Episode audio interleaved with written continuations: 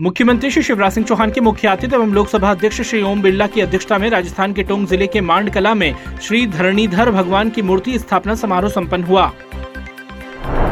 मुख्यमंत्री श्री शिवराज सिंह चौहान ने टोंक ज़िले के मांडकला में भगवान श्री धरणीधर जी की प्रतिमा के प्राण प्रतिष्ठा समारोह में सहभागिता कर पूजा अर्चना की एवं देश व प्रदेश वासियों की सुख समृद्धि और खुशहाली की कामना की। राजस्थान के जिला टोंक के मांडकला में आयोजित कार्यक्रम में मुख्यमंत्री श्री शिवराज सिंह चौहान ने कहा की मांडकला की धरती पर आपने बिना किसी शासकीय सहायता के अपने खून पसीने ऐसी ये मंदिर बनाया है। ये मंदिर नहीं, यहाँ आपकी श्रद्धा और भक्ति लगी हुई है। मांडकला में आयोजित कार्यक्रम में सीएम श्री चौहान ने कहा की हमने मध्य प्रदेश की धरती आरोप एक एक इंच ज़मीन आरोप सिंचाई की व्यवस्था के लिए दिन और रात परिश्रम किया है। हमने महिला सशक्तिकरण के लिए लाडली लक्ष्मी योजना और लाडली बहना योजना बनाई है।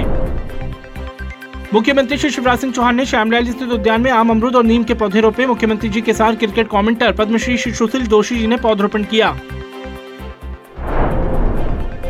मुख्यमंत्री श्री शिवराज सिंह चौहान ने कुशाभाऊ ठाकरे हॉल भोपाल में आयोजित कार्यक्रम में 21 मेगावाट सौर ऊर्जा एवं 15 मेगावाट पवन ऊर्जा की कैप्टिव परियोजनाओं का वर्चुअली शुभारंभ किया।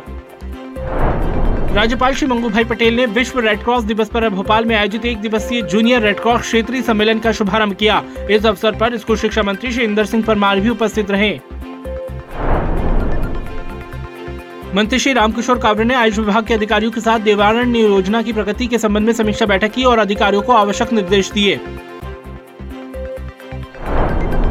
मंत्री श्री राम खिलावन पटेल ने 12 मई को रामनगर में मुख्यमंत्री जी के प्रस्तावित दौरे कार्यक्रम की तैयारियों के संदर्भ में जनप्रतिनिधियों और अधिकारियों की बैठक ली और आवश्यक दिशा निर्देश दिए।